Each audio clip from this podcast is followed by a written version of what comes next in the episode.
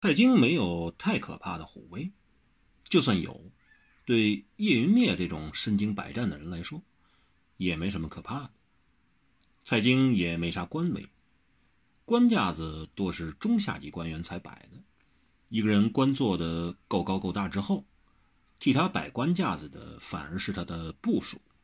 他本人如果够明智的话，多只争取亲民亲切的形象。蔡京甚至不大刻意去营造什么威势，因为他已不需要。以他目前的声威，有谁不知？有谁不敬？有谁不怕？他已不需要再吓唬人，他的权威地位已够唬人了。就是因为这样，所以更讳莫如深，更令人不知底蕴，更可怖可怕。叶云灭就是怕这个，他不知道蔡京是个什么样的人。会喜欢什么，不喜欢什么，一直为此揣测，他才会愈发可怕。蔡京却十分温和，他说：“你别紧张，坐下来好好谈谈。”叶云灭越想自然些，可是全身更加绷紧。太师找我来有什么事儿？蔡京直截了当。我很忙，说话也不拐弯抹角了。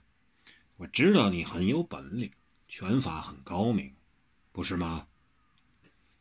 叶云灭脸上一热，嘶声道：“我，太师麾下高手如云，我不算什么。”蔡京一笑：“你要是不算什么，那没什么算什么了。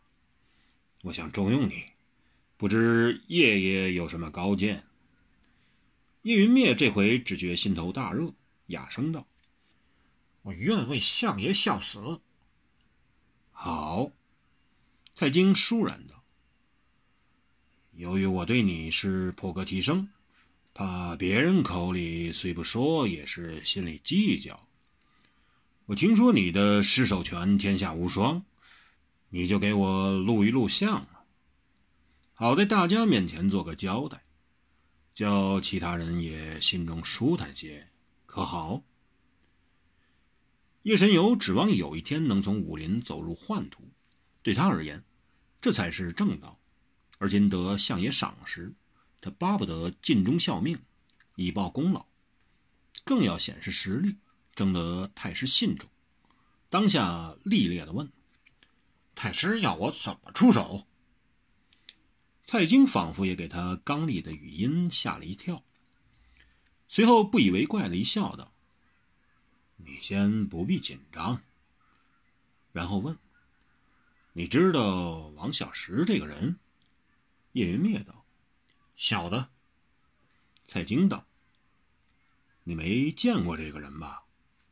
叶云灭说：“没见过。”蔡京问：“你对他印象怎样？”坏。为什么？因为他跟太师作对，那就是他的不对。蔡京一笑：“咱们不讲这个。要是我要你杀了王小石，你会怎样？杀？怎样杀法？用一切可以杀死他的方法杀了他。你怕不怕他？怕他？”叶云灭马上光火了。好，我就当你不怕他。蔡京笑目一立。要是真的不怕，我就要你今天就杀了他。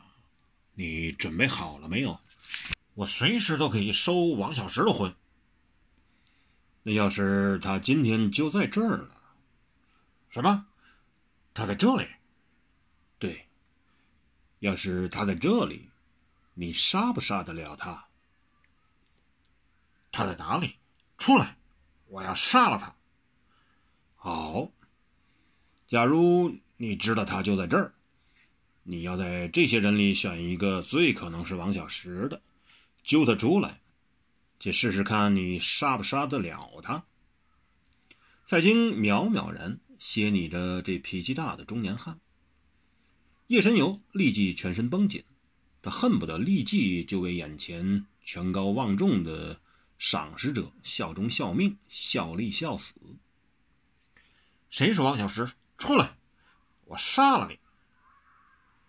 只见一人长身而出，说：“我是。”叶云灭缓缓回身，只见一个人身着蓝袍，脸很红，眼很眯，鼻子很勾，银眉如火，头发很长的人。他手上抱着一把刀，一把很长很长很长很长的刀。这人还打着哈欠。他打哈欠的时候，予人一种很安静的感觉，却不知他在打喷嚏的时候是不是也这样。叶云灭厉声道。你是王小石？